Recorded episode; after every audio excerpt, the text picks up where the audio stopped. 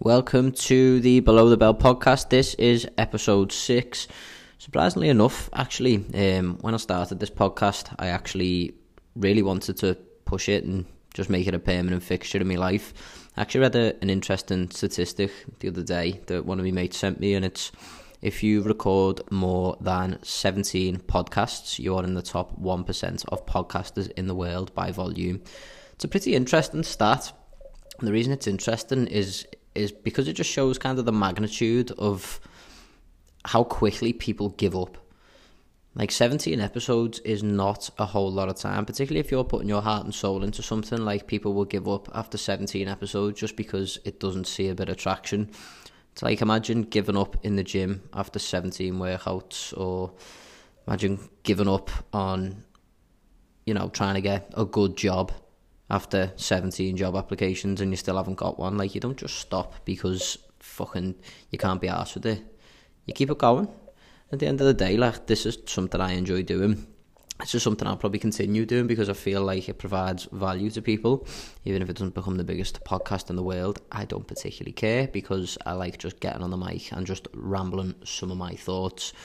And speaking of which, today uh, I am going to be a little bit narcissistic. I'm going to talk about how my cut's going, um, and hopefully it can provide a little bit of insight as to what to expect from a cut, um, how I go about things, hopefully some things that you can implement in your own fat loss journey, um, and just why I'm really enjoying the process of it so far. So, for me, I have always loved being in a dieting phase. Now, for better or for worse, I love it because it means I can do more. And I'm very much a person who piles a lot onto their plate because it helps keep me occupied.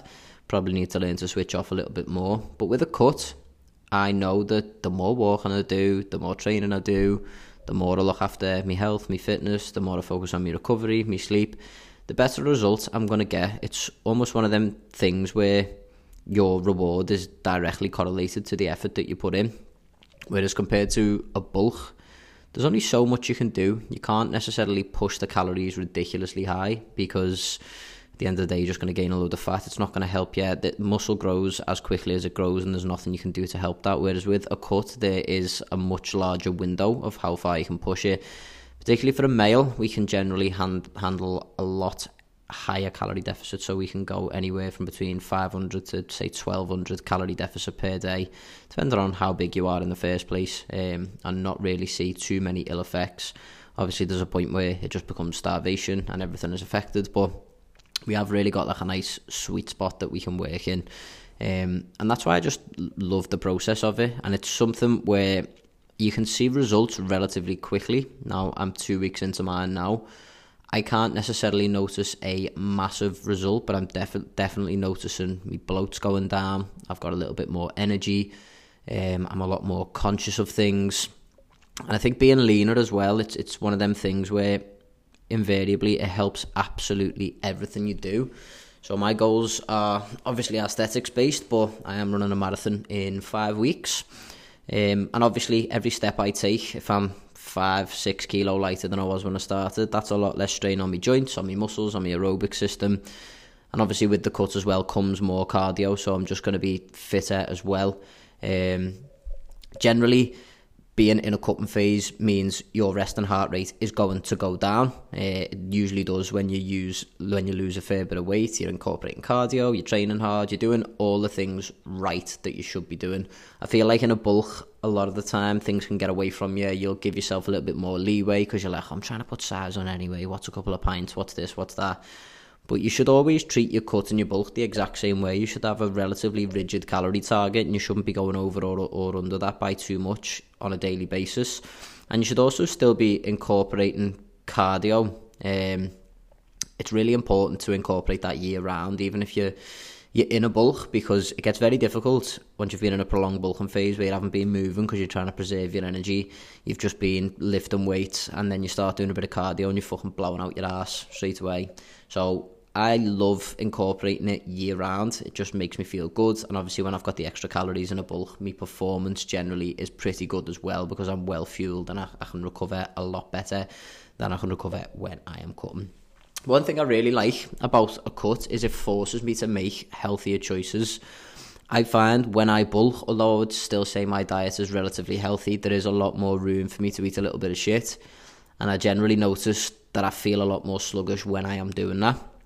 For the past couple of weeks, like I've really been prioritising getting a lot of fibre in, getting a lot of fruit in, um, getting a lot of lean meats in as well. I, I won't shy away from fat when it's there, but again, I'll try and pick the leaner cuts because it's a little bit more a little bit more in line with what I'm trying to do in terms of losing weight. Obviously, fat is very, very dense um, and it doesn't fill you up too much.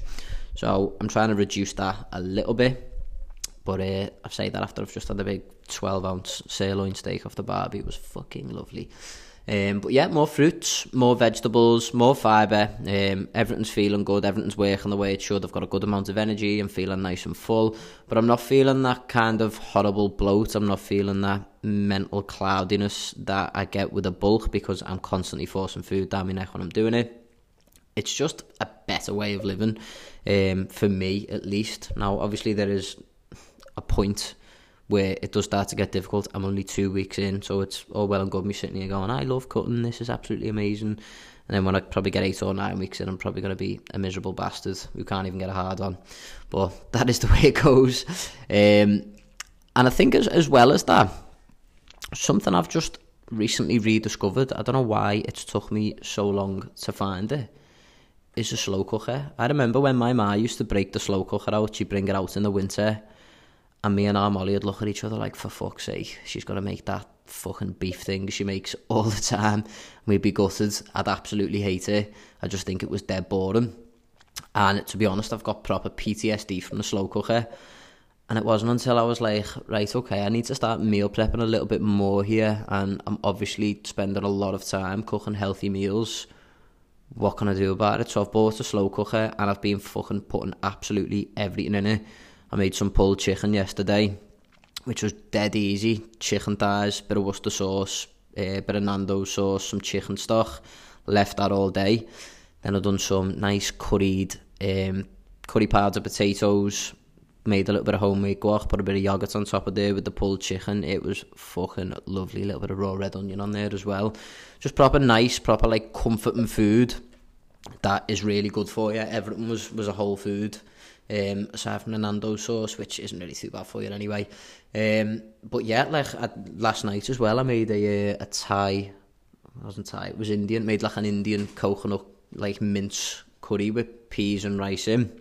Got like four meals out of that, dead fucking simple. I am loving the slow cooker, I'm a proper slough for the slow cooker at the minute.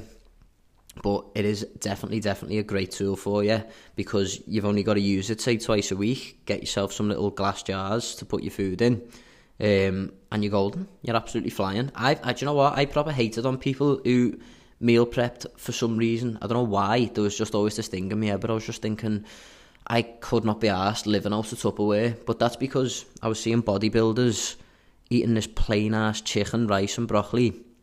Just thinking why are you not seasoning that food Proper does not make any sense. You're eating this chicken breast that looks like it's being cooked in a dishwasher. And it's rock hard broccoli and you're eating it like five times a day.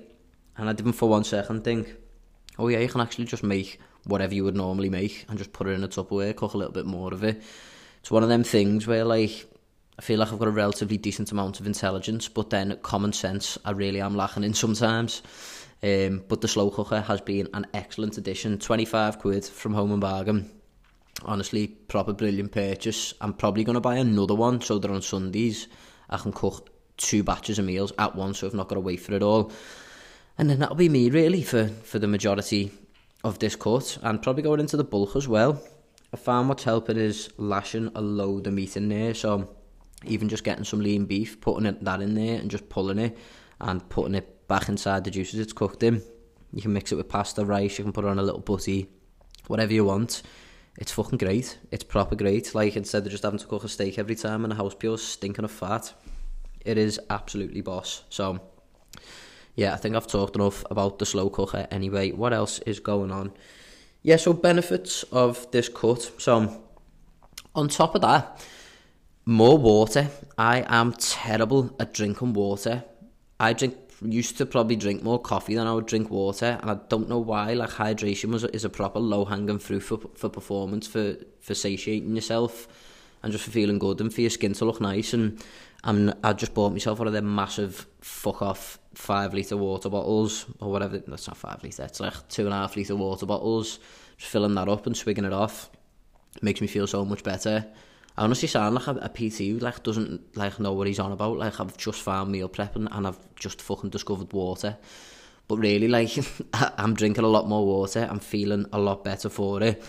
I'm looking a lot better. I'm feeling a lot more confident, and the cognition is there as well. So there's so many benefits. You, you you're so busy in a cut looking at like I can't eat this piece of dairy milk that's gonna fucking give me about five seconds of pleasure but then you're missing out on all these like great benefits that you're getting from being a lot leaner. Just does not really make too much sense. Sorry if you can hear that in the background. This rabbit just sounds like she's also just discovered water. She's absolutely fucking lunging it back there. Um, but yeah, on top of that, something else that's really helped me is cutting out alcohol. I've spoke about this on my stories the last couple of day and days, and honestly, like, I just feel like I sound like a proper bellend because I've only done two weeks off the ale But my God, like, the difference is amazing. Um, I spoke about this in the last podcast too, but like put myself in positions where I would usually drink and then deciding not to drink to kind of build up that mental muscle of doing so. Since I've cut the ale out, I just feel better in every single aspect. I'm spending less money, like I'm not waking up hungover. I'm getting to do things with me evening. I'm not having that weird little limbo period of getting home after a few pints and thinking, oh, should I get back on it here and carry on? Or like, should I just kind of sit and wait to be hungover? Like, that's gone. There's none of that. Um, and it's just really good. Like, I'm, I'm to try and keep this up for as long as I can, really. But honestly, I don't feel like I'm missing it whatsoever. You just look at all the drawbacks of it.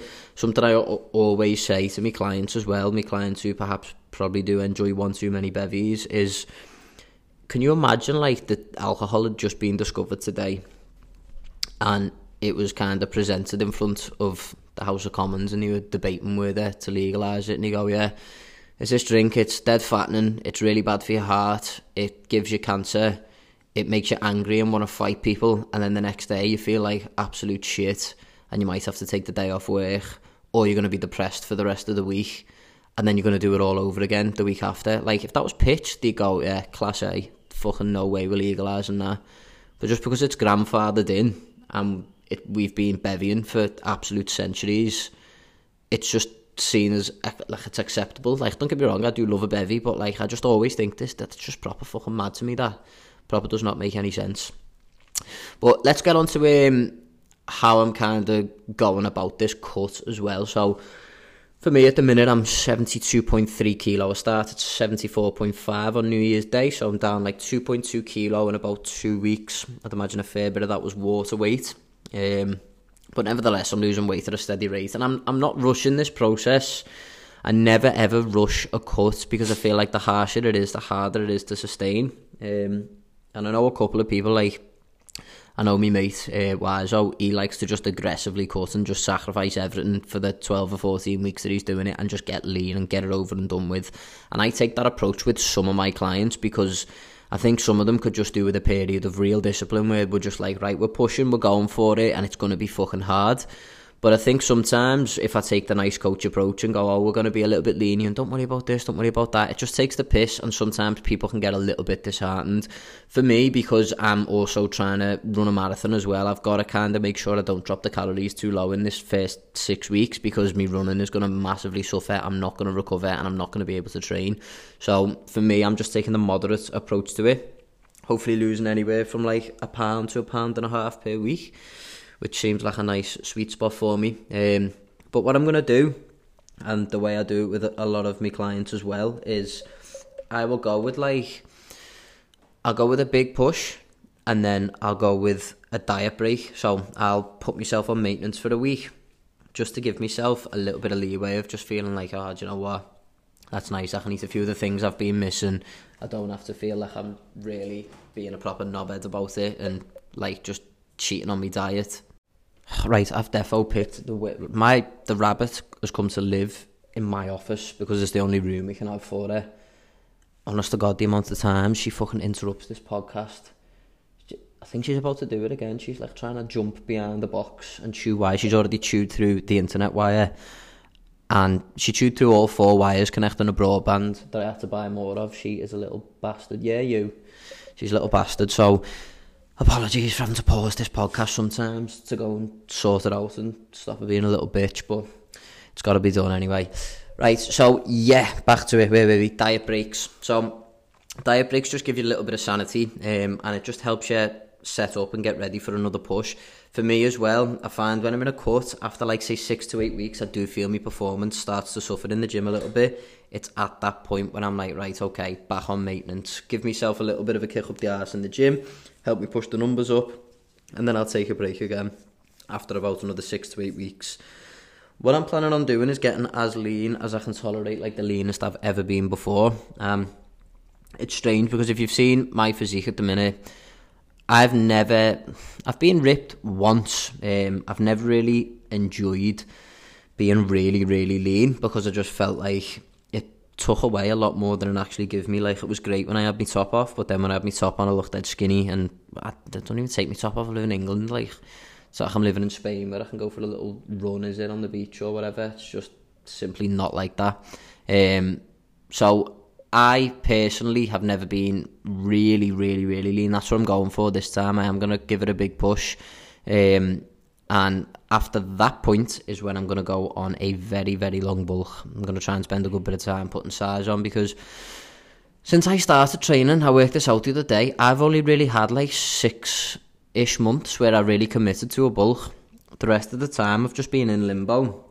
And it's meant my results have not really got like I'm very very strong and people look at me and think like how are you that strong and you're only that size? And it's because I've spent so much time working on my strength and not necessarily pushing the numbers up in terms of calories that I can actually get into that position. Um, but this time I'm going for it. I'm going to try and cut to about 65 66k and then I'm going to try a slow steady push up to 80 over the course of a year um, and have a few mini cuts, quite harsh mini cuts in between for whenever I'm going away. So I look good on the beach, nothing wrong with that.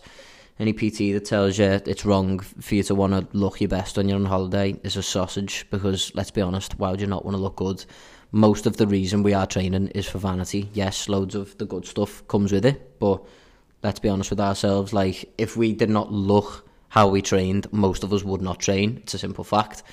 But I think that's a good thing. I think it gives us a reason to push on in the gym. It gives us a reason to be training for health, strength, longevity. We all know about the correlation between muscle mass and aging. Obviously, the more you have, the better you age. So it's really like there's so many benefits to it to putting size on. Um, and loads of people just see it as always oh, a meathead or she's a meathead. She just wants to fucking put loads of muscle on. It's not that. It is not that simple. Um, so I plan on doing that for about a year and I plan on sticking to kind of a bodybuilding split that I've got going on, but incorporating kettlebells like I have been doing. So, loads of barbells, loads of machines, loads and loads of machines. I'm really loving them at the minute. Um, and then kettlebells as well are incorporated for things like Cossack squats, front squats.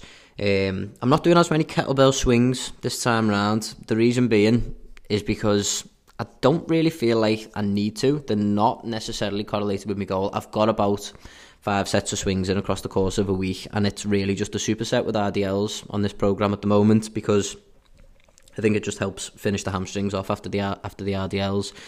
Um, but yeah, I'm not really too oriented around them or snatches. Uh, clean and press definitely in there. No Turkish get ups. Turkish get ups suck. I don't fucking know why people bother with them. I do, but they're just not for me. Um, pretty boring, pretty much of a, a, waste of time for, for my goals. I, I believe, and the risk reward with them as well is obviously the heavier you go, you're on your own. It's very very easy to, to slip out of place doing a get up and completely derail yourself from training for months. So, not really something that interests me at the moment. Um, but with that being said, like bodybuilding and kettlebells, it's a lovely lovely blend because with the bodybuilding actually working directly on things like triceps, on things like my side delts, that's massively helped me pressing. Working on my rear delts has helped me rowing and my cleans. It all marries together. And I think anyone who tells you you should train in only one way is a bit of a fool. Um, you look at the majority of bodybuilders and they're just mass monsters who can't really move. And then you look at the majority of kettlebell practitioners and they are really skilled and they're really talented with kettlebells, but loads of them look like they don't train. So, like, you want kind of the best of both worlds. You don't just want to go, oh, well, can I do this with a kettlebell? Like, if you've got a fucking dumbbell, go for it. Like, use your dumbbell for a curl. Stop curling kettlebells. Like, it's just weird. You're not going to be able to overload the muscle as much if it's the only thing you've got access to. Obviously, you have to, but if you're in a gym with, with other things available, just be smart.